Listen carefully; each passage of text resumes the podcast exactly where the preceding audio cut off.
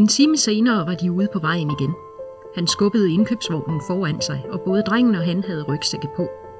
De havde de vigtigste livsfornødenheder i rygsækkene, for det tilfælde, at de måtte efterlade indkøbsvognen og løbe for at redde livet. På indkøbsvognen, skruet fast til stangen, var der et forkromet motorcykelspejl. Det brugte han til at holde øje med vejen bag sig. Han skubbede rygsækken lidt højere op på skuldrene og så ud over det øde landskab. Vejen var tom. Under sig i den lille dal kunne de se en flod, der lå som en stille grå slange, ubevægelig og skarpt aftegnet, omgivet af de døde sivs byrde langs sine bredder. Er du okay? sagde han. Drengen nikkede. Bagefter begav de sig på vej hen ad asfalten i et lys, der havde den samme grå farve som et skydevåbens metal, med slæbende fødder gennem masken. De var hinandens hele verden.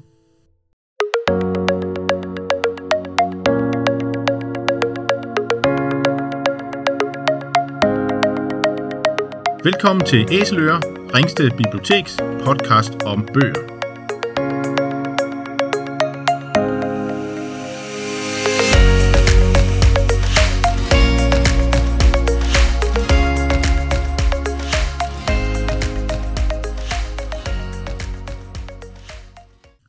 Hej, jeg hedder Morten. I dag skal det handle om filmatiserede bøger. Jeg har besøg i studiet af mine kollegaer, Sanne og Philip. Velkommen til jer.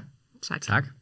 I har været tre bøger med, som vi skal tale om, men inden vi går i gang, så skal jeg lige sige, at du kan finde titler og forfattere og andre noter fra podcasten på vores hjemmeside ringstedbib.dk under inspiration. Hvis du kan lide at læse bøger, så kan du sikkert også lide at se film. Og selvom der er eksempler på, at filmen kom før bogen, så er det ofte bogen, der ligger til grund for filmen. Skal man så læse bogen, før man ser filmen? Og hvilke forventninger skal man have til filmen, når man nu kender bogen? Nogle filmatiseringer er rigtig gode, og nogle er så gode, at de overskygger bogen. Men andre filmatiseringer kan være skuffende, og nogle er så skuffende, at man som fan af bogen kan blive både vred og ked af det. Heldigvis er der også de filmatiseringer, der giver dig lyst til at læse eller genlæse bogen, eller som føjer flere og andre aspekter til den samme fortælling.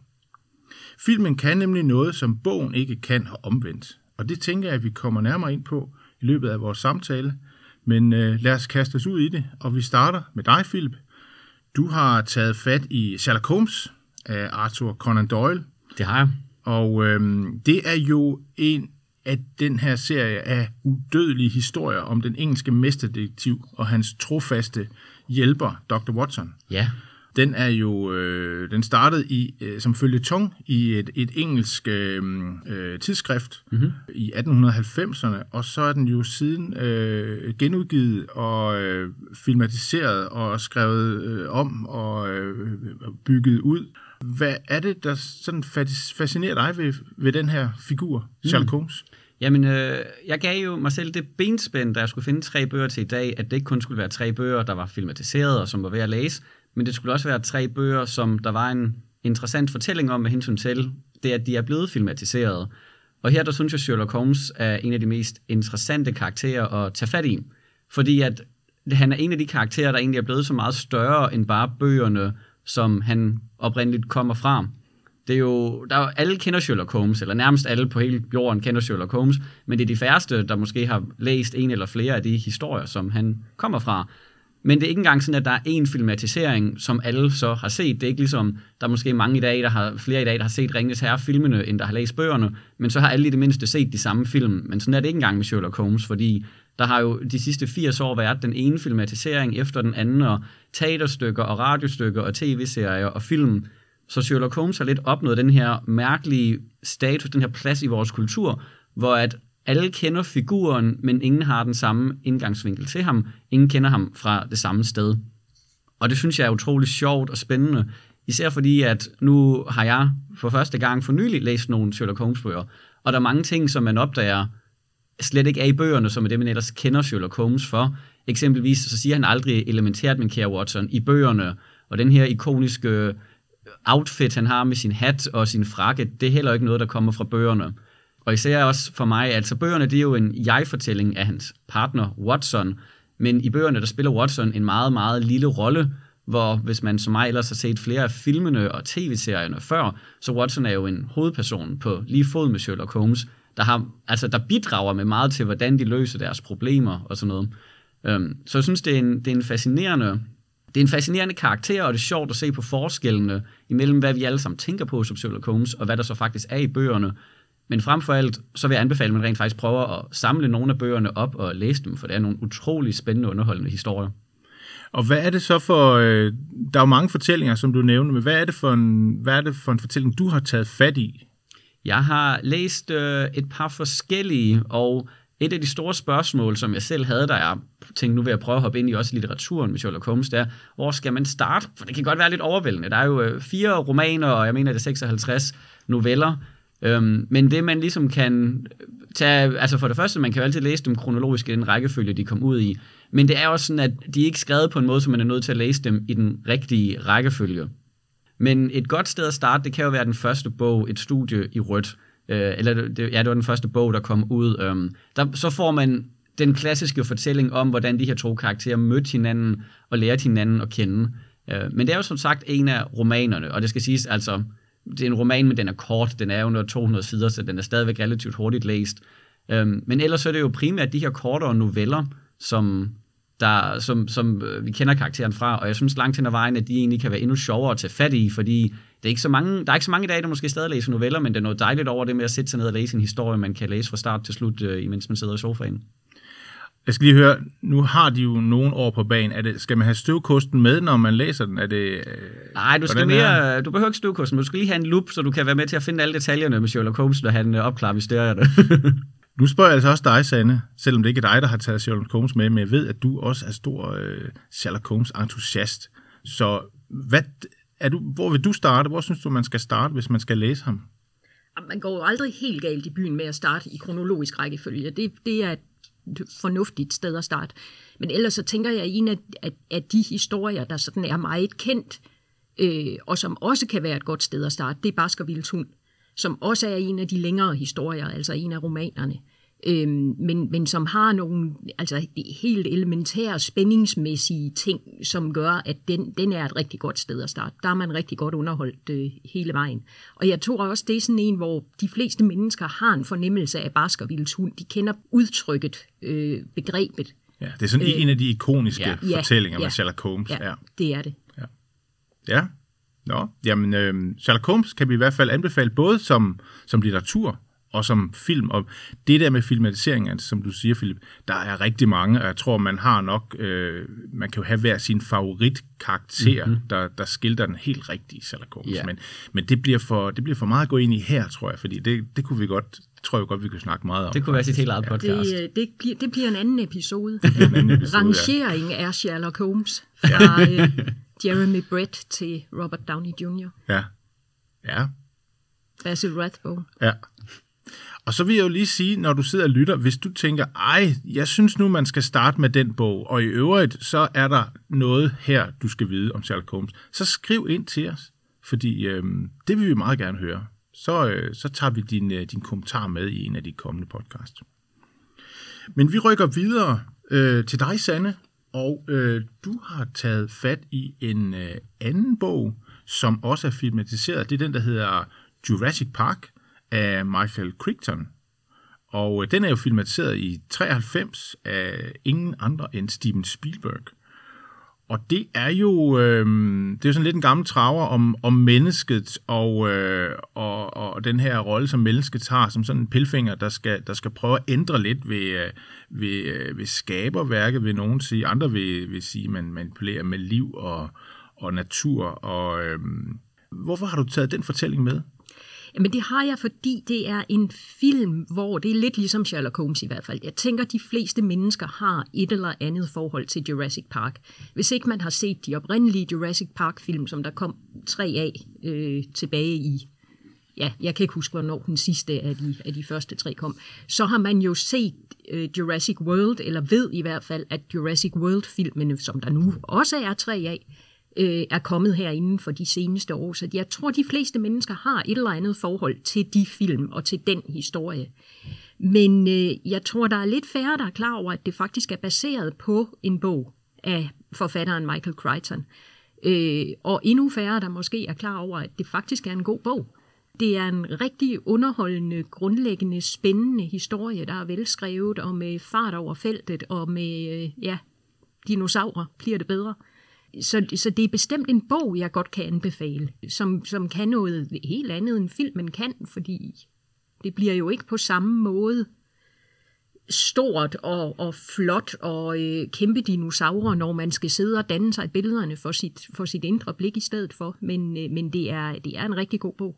Øh, og jeg synes bestemt, den fortjener også at blive, at blive anbefalet og, øh, og blive gjort opmærksom på. Det er jo en helt grundlæggende historie, som du siger, om at, at mennesket kan ikke lade være med at pille ved ting, som vi måske skulle have ladt være med at pille ved. Altså det, det er helt tilbage til Pandoras æske i den græske mytologi, og hybris og nemesis, og hvis min gamle Olev lærer i gymnasiet hører det her, så bliver han overrasket over, at jeg kan huske det. Men der er, ord, der er ord, jeg kan huske fra den gang. Øh, det, det er historien om, hvordan vi ikke kan lade være med at pille mm. ved ting, som vi skulle have ladt være med at pille ved. Øh, man, øh, man genskaber dinosaurerne, øh, og det har man ikke styr på over hovedet. Øh, så helvede bryder løs på den her lille ø, hvor man har prøvet at øh, og, og, og sådan ligesom øh, isolere projektet til. Og det er i bund og grund det, bogen Jurassic Park handler om. Det er, hvad skete der på den ø, da de mistede kontrollen over dinosaurerne. Filmen følger den første Jurassic Park-film, følger faktisk bogen forholdsvis lojalt. Der er nogle enkelte ændringer, men det er ikke, det er ikke sådan, man bliver vildt overrasket, når man læser bogen over, at det her er meget anderledes end, øh, end filmen. Det er det ikke. Det er en ret lojal filmatisering. Men jeg synes, det er en, øh, det, det er en spændende bog, og den er, den er god underholdning at, at læse. Må jeg, må jeg spørge nu? Mm. Jeg har ikke uh, læst bogen, men jeg har set filmen mange gange. Og jeg synes, filmen er en af de filmer, man kan sige, at karaktererne har ikke så meget at byde på, på overfladen, men så er det bare sådan nogle utrolig gode skuespillere, Jeffrey Goldblum, Laura Dern, Sam Neill, at det ligesom, man får alligevel, man kommer til rigtig meget at holde af de her karakterer, selvom der egentlig ikke var det helt store på papiret. Men hvordan er det, når man læser bogen? Er det der er nogle spændende karakterer, eller er det lidt noget, man, de er bare øh, nogle maskotter, man kan bruge til at lege med dinosaurer? Altså jeg vil sige, de bliver lidt mere fyldt ud, end de er i filmen. Mm. Men det er en spændingsbog. Det er ja. ikke karakterbeskrivelsen, der er, der er det centrale i den. Det er spændingskurven og fart over feltet og, ja. og, og, øh, og dinosaurerne, der er, der er hovedformålet med, med bogen. Men, men karaktererne bliver lidt mere fyldt ud i bogen, end de, mm. end de gør i filmen. Ja.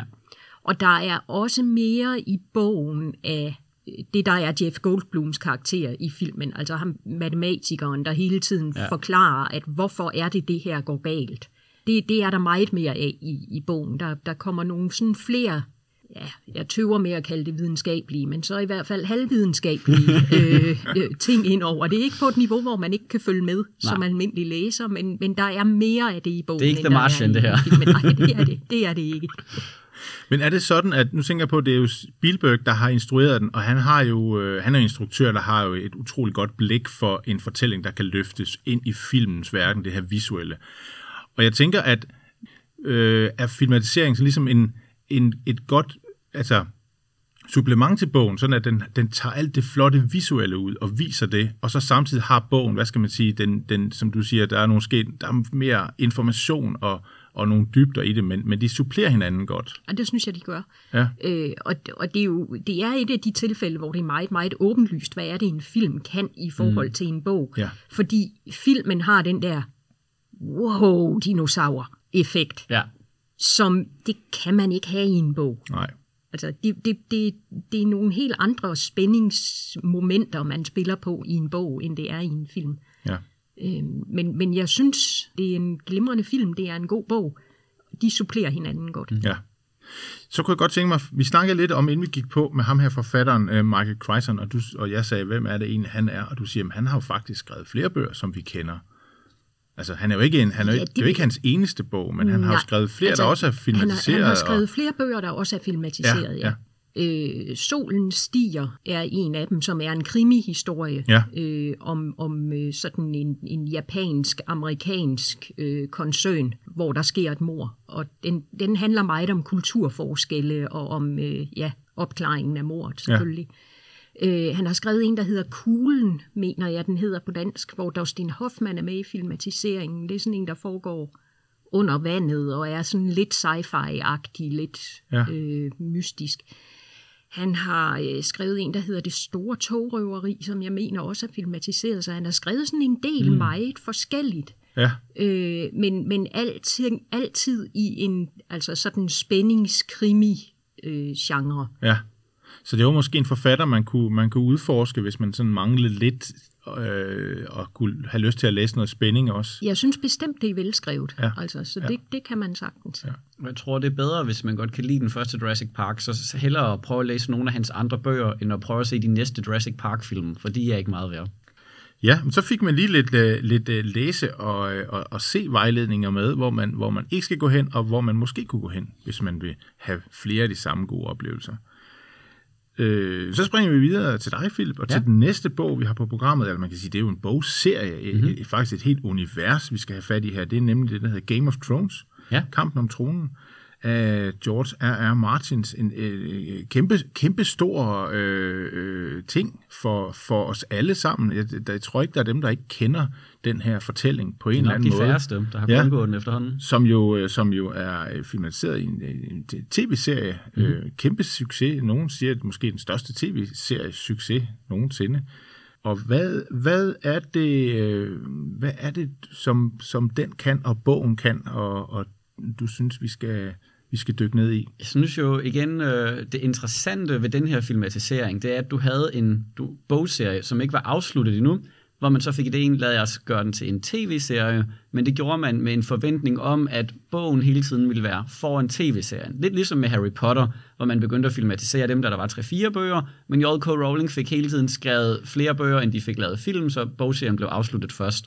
Men det, der så ikke gik efter planen her med Game of Thrones, øh, det var, at, at pludselig så fik han en skriveblokade, som der stadig består, eller det ved jeg ikke, om man kan sige, at han har udgivet andre bøger i mellemtiden. Men der var fem Game of Thrones bøger, der var udgivet ud af, hvad, hvad jeg mener er syv planlagte. Da de begyndte på serien, og så udkom den sjette et halvt år efter. Ej, undskyld, jeg tror, der var fire, og så udkom den femte et halvt år efter, så der manglede to. Men i dag er det så 11 år siden, at bog 5 udkom, og- og den, den har ikke set dagens lys endnu. Øh, og det skabte den her specielle situation, at du havde nogen, der var utrolig gode til at filmatisere bøger, og det var så det, de gjorde i 4-5 sæsoner, men så pludselig så var der ikke længere noget at filmatisere, og historien skulle fortsætte. Så det gik fra at skulle tage en eksisterende historie i bogform, og tilpasse den filmmedie til selv at skulle opdægte historien. Det her, det er jo, nu bliver det selvfølgelig mere subjektivt, men øh, der er jo nogen af os, der ikke synes, at serien helt holdt niveau de sidste par sæsoner, og dem, øh, dem er jeg selv en af. Og det er bare lidt interessant, der er faktisk en meget naturlig forklaring, fordi at dem, der lavede serien, de var rigtig gode til at tilpasse historien fra bøgerne, men efter min mening ikke så gode til at skrive, der, til at skrive historien selv. Men det, som bogen ellers kan, øh, og som, som filmatiseringen også kan, jeg synes især den første bog og de første par sæsoner er, er vanvittigt gode, begge to, og de komplementerer hinanden rigtig godt. Fordi filmen, altså serien får får det reduceret rigtig meget alt det materiale, der er, hvor i bogen, der har du side op og ned og detaljer, hvor du næsten får en Wikipedia-entry om hver eneste karakter, når du møder dem. Og hvis man først er mega fan af noget og nørd, som, som der er så mange af os, der er i dag, så synes man bare, det er fedt at kunne få alle detaljerne. Men omvendt, så filmmediet, det er fedt, det kan rulle lidt hurtigere. Så når du har det her dark fantasy-univers, det minder lidt om Tolkien, men mere for voksne, med der er lidt mere blod og sex og vold, øhm, så det er bare rigtig fedt. Vi har begge ting. Vi har de store, flotte krigsscener, og de gode skuespillere, og samtidig så kan du få alle detaljerne, du vil have, hvis du hopper ned i bogen. Det er jo sådan lidt med den fortælling, at øh, der er jo en myte om ham, som du siger, med at han fik skriveblokering, at, at man har den her billede af ham, han sidder i, i det her skur og med en gammel skrivemaskine, og så Ja. tofingersystemet, og, så, og så prøver at skrive, og så kommer der hele tiden ind, ind fra Hollywood, der siger, hvor langt er du med, og Ja. øh, han prøver at få skrevet sig videre, men, men er simpelthen blevet overhalet af, af den her kæmpe store succes, og det pres, der må ligge på, om det, at han. Ja. skal digte videre.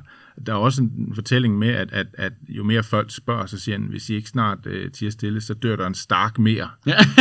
så, så, er, der, øh, er der flere tilbage? Ja, det er jo det, det bliver simpelthen... Men det er, jo, det er jo en fantastisk fortælling, men den har måske den, øh, den lille knast i sig, at den, den er sådan ligesom, den, den lukker, bliver ved med at lukke op og det han egentlig skal, det er, at han skal prøve at få det her afsluttet. Ikke? Men, Ja. men det, det bliver, det, der bliver hele tiden lukket nye, spændende og, og fortællinger, og det, det kører jo sådan, at man følger et kapitel den ene, og så næste kapitel Mhm. mm-hmm. den anden, så man, så man har måske også sine favoritter, man kan Ja. ja. lide at følge, og så kan man sige, at det er lidt kedeligt, det der sker der, men, men næste kapitel, så er vi derovre med dem, jeg godt kan lide at følge. Og Ja. så er man jo hele tiden i en, i en stor fortælling. Helt sikkert. Øh, men problemet er selvfølgelig, hvis den bliver ved med at blive lukket op, fordi så, så kan man godt fornemme på et tidspunkt, okay, det her det bliver aldrig rigtigt, der bliver ikke bundet nogen knuder Ja. ja. på det her. Jeg tror, det var Jesper Christensen, øh, danske skuespiller, som sagde, at han så tv-serien, men kun de scener, hvor Tyrion var med, og så ville han simpelthen se dem, og så bare spole videre til den næste scene med Tyrion. Og det fungerede fint for ham, så var der ikke så mange timer i det, men han ville bare se alt det med Tyrion. Øh, og ja, det er jo det sjove, når du har de her fortællinger, der har mange forskellige karakterer, man følger, eller mange forskellige plots, og B-plots og C-plots, at det kan være forskelligt, hvor appellerende man har dem. Men hvis man skal så sige noget af det, der binder alle historierne sammen, det er jo, at det er lidt det klassiske Tolkien-univers, men med meget mere kynisme og nihilisme, altså hvor vi er vant til i den store eventyrfortælling, at den hvide ridder bliver belønnet, ikke fordi han nødvendigvis er klogest eller smartest eller stærkest, det er han, det er han ofte også, men det, han bliver belønnet, han vinder, fordi han gør det rigtige, han har det rene hjerte, hvor at især de tidligere sæsoner, tidligere bøger Game of Thrones, der er det bare den, snart, den smart, der er den mindre smart, og så kan det være fuldstændig ligegyldigt, hvem der egentlig gør det etiske rigtige. Og det var sådan for mig i hvert fald et meget forfriskende pus på de her klassiske eventyrfortællinger. Det var bare, jamen det kan godt være, at du gør det, som alle er enige om, er det moralsk rigtigt at gøre, men øh, jeg er smartere end dig, så nu dør du. Det var lidt sjov vrid på den. Ja, det tror jeg også, det er det, der, der satte det sådan i scene, at, Ja. at man fik ligesom pusset den her øh, gloværdige ting af, ikke? Og, ja. og sat det kynisk op. Jamen, øh, så bøgerne kan man også godt øh, læse, og, Absolut. og man har måske mulighed for, som, som du siger lidt, at, at, at læse sig igennem på den måde, man gerne vil. Det kan man. Det, det er der jo Og så ikke kan man jo altid, altså det fedeste ved at have læst en bog, der er blevet filmatiseret, det er jo, at man kan sætte og sige, at bogen var meget bedre, når du sidder og snakker med dine venner, som ikke andet af den grund, synes jeg, man skal prøve at læse den første. Ja, Men det er så en historie, der ikke er afsluttet. Det er på den. bog. ja. Ja. Ved vi, om han har en overordnet plan? Vi Det ved, han har en startede- overordnet plan. Det altså, havde han fra ja. begyndelsen. Syv Ja. bøger, og han havde en idé om, hvor skulle det begynde, og hvor skulle det ende. Ja, det ved men de store skakbrækker har han ligesom, hvor Mm. de alle sammen skal ende. For det, og der har han så også guidet dem, når de har skrevet de sidste par sæsoner af tv-serien, men djævlen er i detaljerne, og der var mange detaljer, der ikke faldt særlig godt på plads. Mm. Men, men, det giver, men det er ligesom et puslespil, som man godt kan se i tv-serien, at det hele gav mening på den her måde. Jeg tænker også lidt mere på det, øh, øh, Morten sagde med, at, at han er rigtig god til at åbne Mm. for flere muligheder og flere personer og Ja. ja. flere tråde i historien. Og, og måske mindre god til at få bundet sløjferne. Men hvis planen hele tiden har været, at det er sådan, det skal være, indtil den store sløjfe bliver bundet Ja. på de sidste 20 sider, ligesom i den klassiske krimi, hvor alle personerne bliver samlet i et rum, Ja. og så forklarer jeg Hercule Poirot, ja. hvad løsningen er. Ja. Hvis Ja. det er det, der fra begyndelsen har været hans plan, Ja. ja. så skal han jo bare komme i gang med at få skrevet de sidste Enig. to bøger. Ja, det skal han. Og det er jo heller ikke, nu øh, kritiserede jeg øh, tv-serien for at blive dårlig mod de sidste par sæsoner, og en teori, så, altså den teori, jeg fremlagde, var det, fordi de ikke var så gode til selv at digte historie som at filmatisere. Men det kan jo være, at de sidste par bøger, de, de heller ikke bliver særlig gode. Altså, det er jo ikke, der er jo, det er jo ikke, det er jo ingen garanti.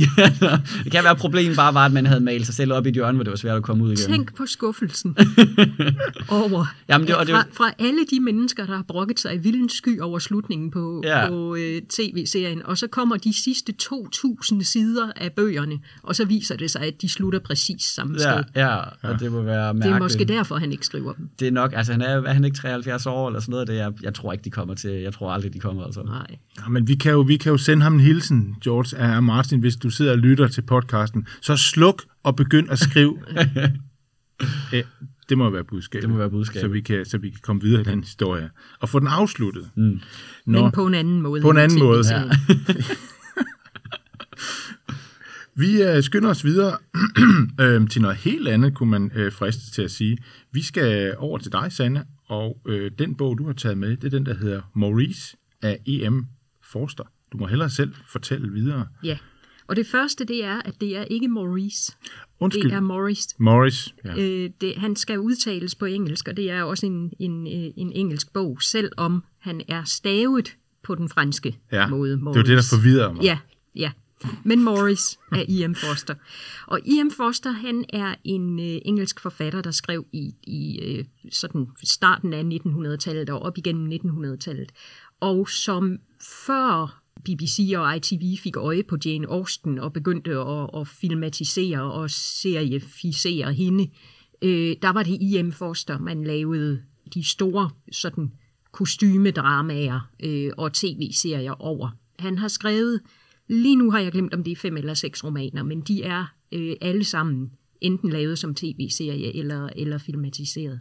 Morris, det er, øh, det er hans sidst udgivende bog, men det er ikke den sidst skrevne bog. Og den har en lidt interessant historie i sig selv, fordi han skrev den i 1913, mener jeg. Men der blev den ikke udgivet. Og den blev faktisk først udgivet i hans død i, øh, i 1971.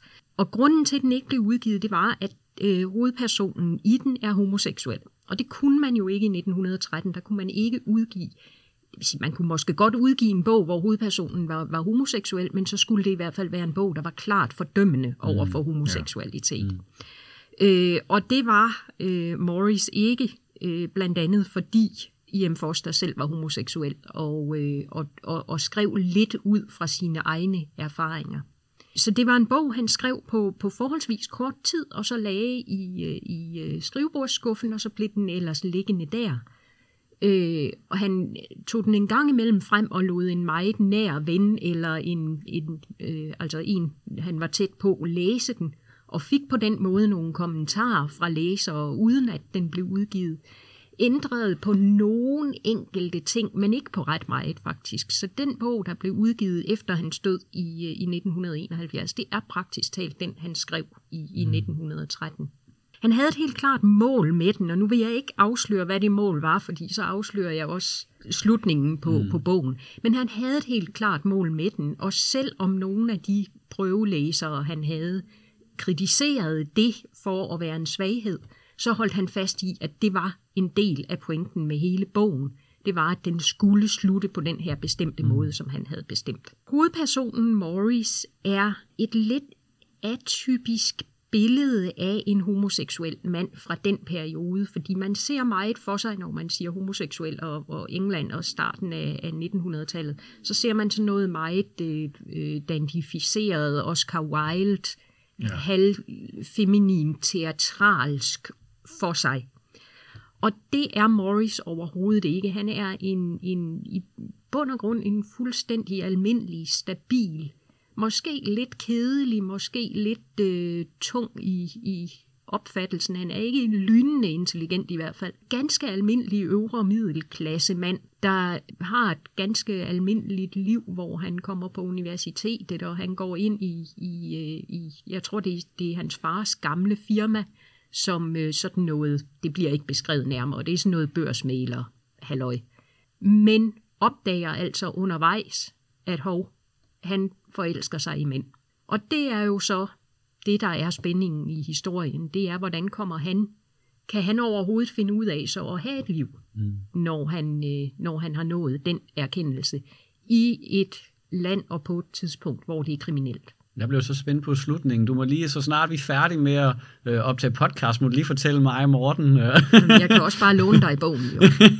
Og så må, du selv, øh, så må du selv opdage det. Det kan vi i hvert fald øh, opfordre lyttere til at gøre. Man blev meget intrigued af at høre den beskrivelse, synes jeg. Absolut. Men hvordan er det forholdet imellem film og bog, synes du? Hvad er det, filmen kan, og, og hvordan, hvordan er bogen i forhold til, til filmatiseringen? Altså, jeg synes, bogen er, er overlegen ja. i forhold til ja. filmatiseringen. Jeg synes, filmatiseringen fokusere på nogen, og nu kommer vi igen ud i noget, hvor jeg kommer til at sidde og væve lidt, fordi jeg vil ikke afsløre for meget, Nej. men filmatiseringen fokuserer på nogle lidt andre ting, end bogen fokuserer på. Og det synes jeg egentlig, efter min mening, ikke er de rigtige ting at fokusere mm. på. Men øh, fred nu være med det, de har jo lavet filmen, som de synes filmen skulle laves. Ja. Og det er ikke fordi, det er en dårlig film. Det er det ikke. Det er Hugh Grant i øvrigt, ikke der spiller Morris, men han spiller en af de andre personer. Ja. Så Hugh Grant i en ret tidlig øh, filmrolle mm. øh, er, ja. er med i den. Jeg synes generelt, at, at både bøgerne af I.M. Forster og filmatiseringerne af hans bøger, det er, det er god læsning, hvis man sådan har den lidt historiske interesse for den her periode i, i, øh, i England og øh, i Englands historie. Ja. Og så har han, han har sådan lidt en tilbøjelighed til I.M. Forster at, at, at romantisere underklassen. Altså det, det var jo et klassedelt samfund, det her. Øh, og, og, og han har meget noget med, at jamen, det, hvis der er en person, der, der kommer fra underklassen, så er det på en eller anden måde nogle personer, der er mere i kontakt med det naturlige, og mere i kontakt med deres eget indre, og det er en god ting i hans ja. optik. Ja. Så det er sådan en tråd, der går igen i flere af hans bøger, øh, og også til dels i, øh, i Morris. Jeg kommer til at tænke på øh, også den engelske forfatter, der hedder D.H. Lawrence, som også, jeg tror, periodemæssigt ligger inde i nogenlunde den periode der. Og han har jo også en fascination af i hvert fald som minearbejder. Han skriver mange romaner, hvor det handler om, eller foregår i minearbejdermiljøer, som, som, hvor han måske, jeg ved ikke om han sådan romantiserer det, men i hvert fald tager dem alvorligt og sætter sig ind i de problemer, man kan have som menneske, som, ja, som arbejder på det tidspunkt. Men det er ikke, det er ikke sådan, at I.M. Forsters hovedpersoner kommer fra den del Det er ikke det miljø, af, han af, skildrer. Nej, nej, nej, det er det ikke. Han skildrer et middelklassemiljø med de regler, uskrevne regler, der er for, hvordan opfører sig man sig, hvis man er en rigtig dame, for eksempel. Mm. Og dame jo i, ikke i betydningen en af hundkøn, jo også i den betydning, men dame i betydningen, det er, det er en, en status, det er et niveau, man skal være på for at være en dame. Ja. Og det er det, det, det, han meget er ude efter at beskrive, det her middelklasse miljø, hvor der i virkeligheden er mange flere regler for, hvordan man skal opføre mm. sig, end der for eksempel er i overklassen. For overklassen kan tillade sig at, at opføre sig som hvad som helst, havde jeg nær sagt, fordi de har penge, så de har en, en anden berettigelse. Er nogle ventiner der. hvis man ja. er i middelklassen, så er der nogle regler og nogle standarder og nogle ting, man simpelthen er nødt til at overholde, fordi ellers så bliver man udstødt. Og det er det her sådan meget snæversynede øh, miljø, han beskriver, og hvor han så bruger personerne fra underklassen til ligesom at være dem, der kommer og prikker til boblen. Ja, og på den måde. Og ja. er dem, der ligesom mm. afslører for vores hovedperson, at jeg lever på en måde, der er falsk. Ja. Mm. Nu, prøver jeg, nu fisker jeg lidt igen, fordi jeg kender ham ikke øh, rigtigt, men, men øh, nu har vi jo snakket om Herman Bang i en tidligere podcast. Kan man sådan sige, det er sådan en form for engelsk Herman Bang? Øh, ja, det kan man måske godt.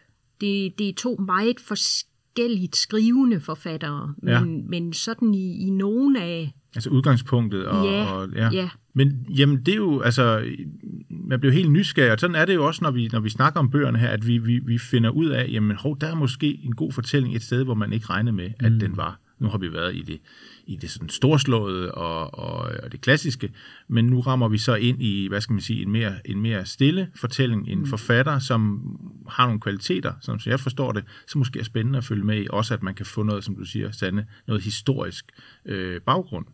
Øh, så den er i hvert fald anbefalet. Det er den mm. også. Godt.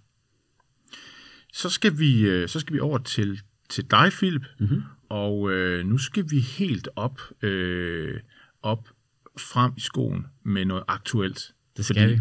Den her bog, som, øh, som, øh, som, som du skal snakke om nu, eller det er faktisk en fortælling fra en novellesamling Mhm. mm. af en, øh, en, for, eller en øh, japansk forfatter, Haruo Murakami, som vi, jeg ved ikke, om vi har snakket om ham her i podcasten Jo, du snakkede om øh, hans, Jeg- hvad jeg havde, snakker om, jeg snakker om at løbe. Hans løbebog der, ikke? Så den har vi været omkring. Så vi kredser lidt om hans forfatterskab. Vi er ikke rigtig, vi er ikke rigtig øh, hoppet ud i det, men, øh, men det her er en novellesamling, som er filmatiseret. Øh, en fortælling, der hedder Drive My Car. Kan du ikke mm-hmm. fortælle, hvad det var, øh, hvad det var, der var med den fortælling? Jo, øh, det jeg synes gør den til en interessant filmatisering, det er, at 9 ud af 10 gange, eller, eller oftere, når du skal filmatisere en bog, så har du den udfordring, at der er meget mere materiale i bogen, end du har plads til i din film. Så du er nødt til at reducere og reducere og skære væk. Men fordi det her det er en 20-siders novelle, der ikke bare blev filmatiseret, men der blev lavet til en 3 timer lang film, så havde de den modsatte, jeg ved ikke, om man kan kalde det udfordring, men den modsatte tilgang, hvilket var, at vi skal tilføje og tilføje og tilføje. Og det er interessant at prøve at have den lidt omvendte vinkel fra bog til film i forhold til, hvad vi er vant til. Det er ikke en så kendt historie, det her måske, som mange af de andre, så hvis jeg kort skal fortælle, hvad den handler om, så har vi en japansk skuespiller, som der har et nært forhold til hans kone, som han er gift med, men konen dør, og så går det efterfølgende i bogen, og inden hun dør faktisk. I filmen går det op for ham, at hun har været ham utro. Så meget filmen handler om, hvordan han egentlig bearbejder det her, blandt andet ved at udvikle en mærkelig form for venskab med manden, eller en af de mænd, som hun har været sammen med, imens de var gift. Og det er meget, både bogen og, øh, men i særdeleshed, særdeleshed, filmen har et meget langsomt tempo, hvor det meget handler om atmosfæren og stemningerne, og virkelig handler om at komme ind under kødet på de her meget spændende karakterer. Vores hovedperson er som sagt skuespiller, og grunden til, at den hedder, filmen og bogen hedder Drive My Car, det er, at han hver dag bliver kørt til og fra et teater, hvor han arbejder og skal spille nogle roller. Øhm, og her får han så, så en chauffør, der skal køre ham til og fra af forskellige grunde i filmen og bogen. Øh, men han udvikler så et forhold til, øh, altså et venskabeligt forhold til hans nye chauffør. Han er slet ikke begejstret for, at han bliver lidt påduttet sig en chauffør. I bogen, der har han øh, øh, drukket og kørt galt i sin bil, så han bliver frataget sit kørekort. Og i filmen, der bliver han ansat hos et nyt teater, der har en politik om, at, øh, at hvis man skal til og fra teater som ansat, så skal man have en chauffør på, åbenbart.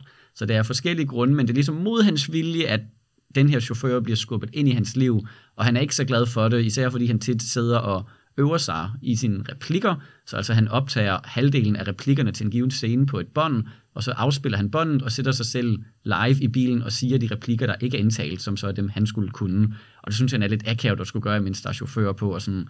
Øh, og den her chauffør er også en lidt speciel karakter. I bogen der har vi den gode ramme, at det ligesom er hende, som han egentlig langt hen ad vejen fortæller sin historie til, hvor at i filmen, at de lidt mere er bare, at de deler en masse gode stunder, og den måde lærer hinanden at kende på. Men jeg vil især fremhæve filmen for dens fantastiske skuespil, og den har for mig den form for, det var, ja, det var en vanvittig god film, og også meget øh, succesfuld, fik gode anmeldelser, og var Oscar nomineret til bedste film, hvilket er meget sjældent, at udlandske film bliver det, selvom det bliver mere populært nu om dagen.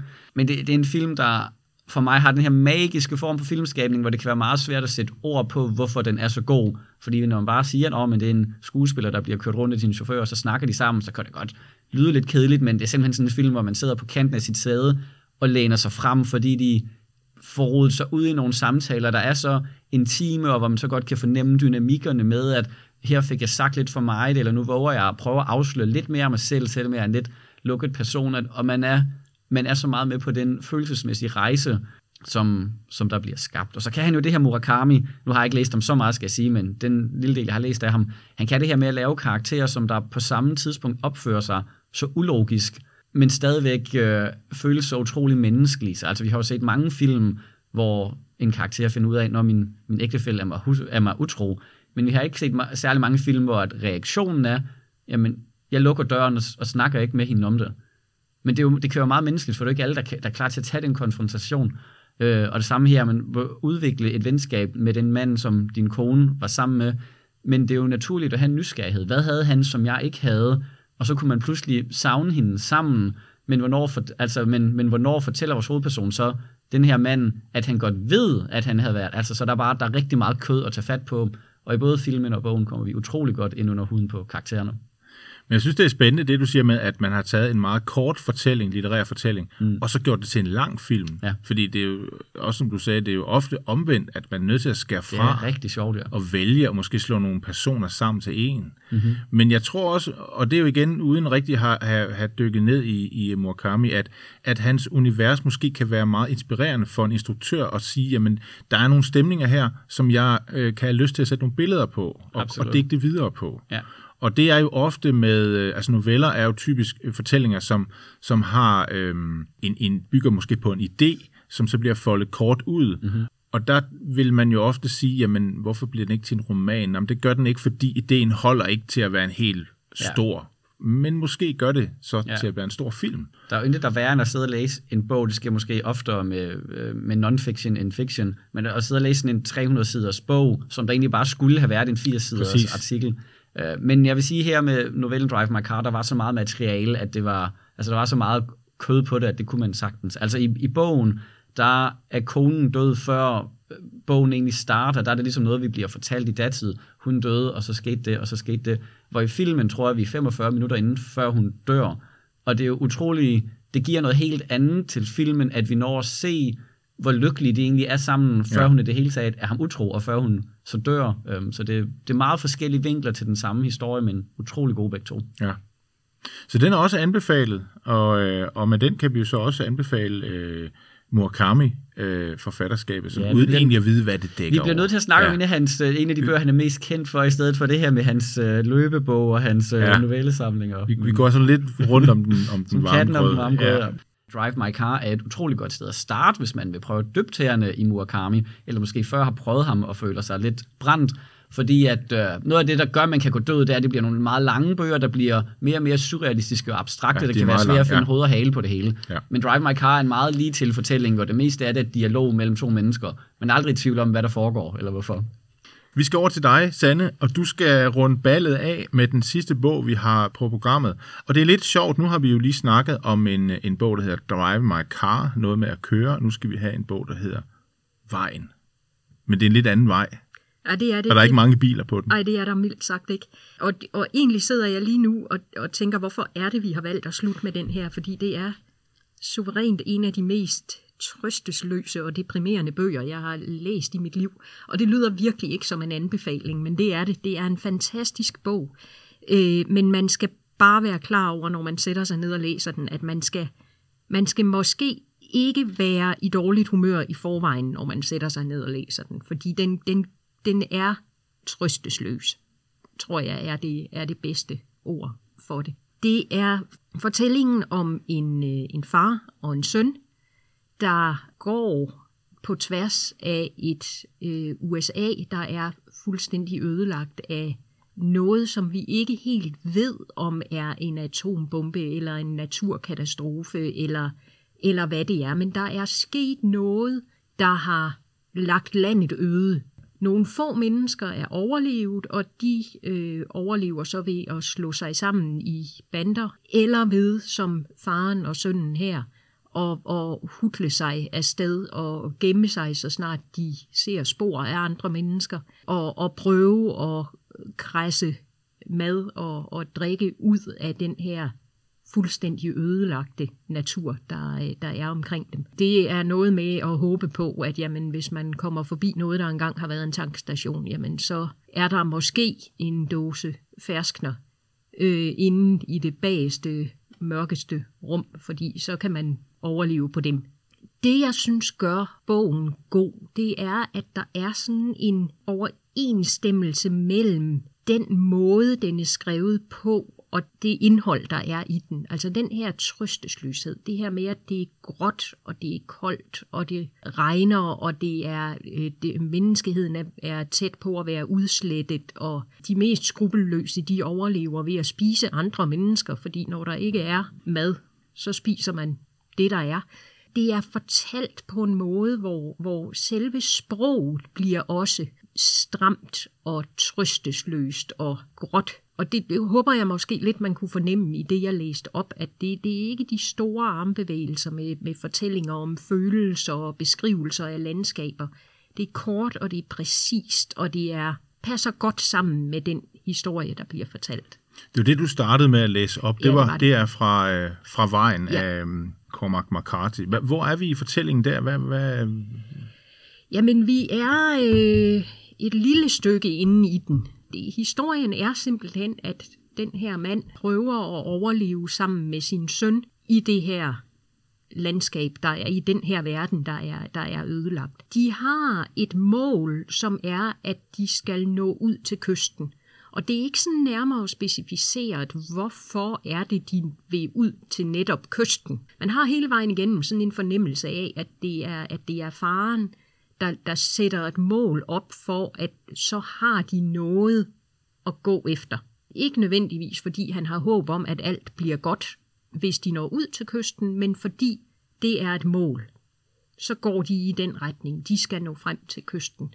Han har også sådan et begreb med, at de er bærere af ilden. Det er ikke noget, man sådan får nærmere beskrevet. Det er bare noget, hvor man kan, man kan høre, når de omtaler det, at det er noget, de har talt om, faren og sønnen. De er bærere af ilden. De er de gode mennesker. Det er også en måde at prøve at bevare lidt håb og lidt mål på, i forhold til, at der måske ikke er noget håb og ikke er noget mål. ja. Men hvad skal man ellers gøre? Uha. Altså, jeg kan huske, at jeg læste den på et tidspunkt øh, ved juletid, og det var jeg rigtig glad for, fordi jeg brugte ligesom den der gode julestemning til at komme igennem den her meget dystre bog. Jeg har ikke set filmen, men jeg har haft flere sådan øh, forsøg på det, men jeg, jeg ved, jeg, hvis jeg skal se den, skal det være ved juletid igen. så jeg ligesom kan bruge den der gode stemning til at komme igennem. Det er jo Viggo Mortensen, der spiller faren i den øh, i filmatiseringen. Har du set filmatiseringen? Nej, Sanne? jeg har heller ikke set filmen, øh, og jeg tror egentlig heller ikke, at jeg kommer til den. Nej. Øh, men jeg har hørt rigtig, rigtig meget godt om den, altså at det er en virkelig god øh, filmatisering, og at Viggo Mortensen er, er rigtig, rigtig god i den. Så det er egentlig mere fordi, Ja, jeg, jeg er ikke sikker på, at jeg kan bære at se filmen. Jeg har det på samme det, måde. Det, det, det, det her, det lyder bare ikke som en anbefaling det gør på det en eller anden nej. måde. Men det er virkelig en anbefaling. Det er en, det er en rørende og smuk, og på trods af, at den er så afmålt i sprog, så er det også en meget, meget intens bog. Det lykkes ham på en eller anden måde, selvom det ikke er, er blomstrende og, og, og stort beskrevet, så lykkes det ham på en eller anden måde alligevel at lave det til en meget, meget intens, knugende oplevelse at, Jamen, at læse den. Jeg synes virkelig, den er, at jeg tøver med at sige unik, fordi det er der trods alt meget få ting, der er, men den er meget, meget tæt på at være unik i, Ja. sin, i, sin, i sit udtryk øh, Ja. og i, sin, øh, i, sit, i sit indhold. Mm, Jeg synes, bogen kan lidt... Man, man kan sige, at vi kender alle sammen det, når noget bliver melodramatisk på den dårlige måde. Vi kan forestille jer noget soap opera, især på tv, hvor der er nogle skuespillere, der står, hvorfor løg du for mig? Og de græder, og man, det er som om, at jo mere de presser følelserne ud, jo mindre føler du. Mm. Og for mig, der var en, det næsten den fuldstændig modsætning af det, at Ja. fordi det bliver så småt, fordi det bliver så simpelt, fordi det er skruet så langt ned, så læner man sig mere og mere ind i det hele tiden. Og det er den, ja. hvordan lykkedes han med det? Det er svært at ligesom beskrive, hvordan du smelter guld sammen her, men, men det er det, han på en eller anden måde lykkedes med. Det er derfor, at det er en så fangende bog for mig, selvom at den er meget trist. Og filmen er præcis lige så god og præcis lige så trist. Ja. Så rigtig julestemning. Øh, og, og så gør han også det, som jeg rigtig godt kan lide, som er, at han fortæller os ikke alting. Mm. Og det kan jeg altid godt lide, når en forfatter ligesom bare antyder nogle ting Ja. og holder ja. nogle ting tilbage. Altså hele det her med, med bærere af ilden, for eksempel, som vi aldrig får forklaret. Vi får aldrig forklaret, hvor det kommer fra. Det er bare en sætning, man kan høre, de siger til hinanden, manden og drengen. Og der, de har ikke navne, for de, de er bare i bogen beskrevet som manden og drengen. Ja. Men, men det er en sætning, de siger til hinanden, og hvor man så som læser selv kan sidde og prøve at tænke ind i, jamen hvad er det for, hvad er det, det er for en historie, der er bag den her ting med, at de er bærere af ilden. Øh, vi får heller aldrig egentlig sådan fuldstændig udfoldet, hvorfor er det, at de overhovedet er der, forstået på den måde, at moren, drengens mor, har givet op. Hun har begået selvmord. Det får man ikke sådan beskrevet i detaljer, men der er nogle få flashbacks, hvor man får at vide, at, at hun har valgt at begå selvmord, fordi hun kan ikke overskue at leve i den her verden. Og man har måske også, jeg ved ikke om det er mig, der læser det ind i den, eller om det er sådan, det er, en fornemmelse af, at, at, at manden ville måske have fulgt hende i at begå selvmord, hvis ikke det havde været for drengen. Men han kan ikke slå sin søn ihjel. Og det vil, han ville ikke kunne efterlade sønnen alene. Så derfor er han der med den dreng. Og de bliver nødt til at, at gøre et eller andet, for at det ikke skal være håbløst, det hele. Og så er vi i det her med bærere af ilden, og vi skal ud til kysten. Og, altså, der bliver et mål, og der bliver lidt håb. Mm. Som man som læser godt ved er tyndt ja. Det kan hurtigt og ikke væk. eksisterende. Ja. Men man, vi skal måske også ja, nej, kom. Jamen, altså, vi skal måske også præcisere, at det her er jo ikke sådan en, en post-apokalyptisk zombie-fortælling, altså hvor, hvor altså, dem er der jo mange af, hvor, hvor nogle er gode, og nogle er knap så gode, hvor, hvor menneskene leder efter at bygge et samfund op efter en katastrofe og sådan noget. Dem, dem har vi set mange af, men, men, men som jeg tror, du brugte ordet unik, Sand, ikke? Altså, det er den jo. Den er jo ikke i, ja, den er måske lidt den genre, men det er noget helt andet, den har, den har på hjerte. Det er en mand og en dreng, der går og prøver at overleve. Og der er ikke en zombie i Miles omkreds. Nej. Og det er måske meget godt. Så havde det i hvert fald været en helt anden bog. Ja, men det er jo tit med de der fortællinger, at zombierne er jo ikke de værste. det er jo ofte de andre mennesker, man møder, der kan være Ja, den største og der trussel. springer vi jo så zombierne over i den her og går direkte til, Ja. ja. at det er de andre mennesker, der er, Ja. ja. der er de værste. Ja. Det- Er det en god afslutningsreplik? Det er de andre mennesker, der er de værste. Øhm, Det, det, tror jeg, det er der ikke nogen, der kan sige sig uenige i, Det tror kan jeg. man Det jo tror jeg, vi ikke, alle sammen kan være enige i. Det, er, det, jeg det er samfundets ikke skyld, og det er de andre det er- mennesker, der er de værste. Der var, øh, der var faktisk øh, på et tidspunkt øh, i den by, jeg bor i, øh, nede ved stationen, nogen, der havde lavet en, en graffiti, hvor der bare stod, det er nogens skyld. Hmm. Og det, var- jeg var stor fan af den graffiti. Jeg, jeg smilede hver gang, jeg gik forbi den, fordi ja, ja men altså, kan det siges mere præcist? Ja. Det er nogens skyld. Nogen skyld. Og til dig, lytter, det er din skyld, hvis du ikke får læst nogle af de her bøger, eller set nogle af de her film. Nu har vi, øh, nu har vi øh, givet nogle anbefalinger. Så øh, held og lykke med det. Det skal nok gå. Håber vi. Vi skal nok nå frem til kysten sammen. Vi skal til at slutte af. Hvis du har brug for at blive mindet om titler og forfattere, så kan du kigge på vores hjemmeside ringstedbib.dk under inspiration, hvor vi har samlet noterne fra podcasten. Og hvis du har spørgsmål eller forslag til litterære genre eller emner, du synes, vi skal tage op, så skriv til podcast Tak for i dag.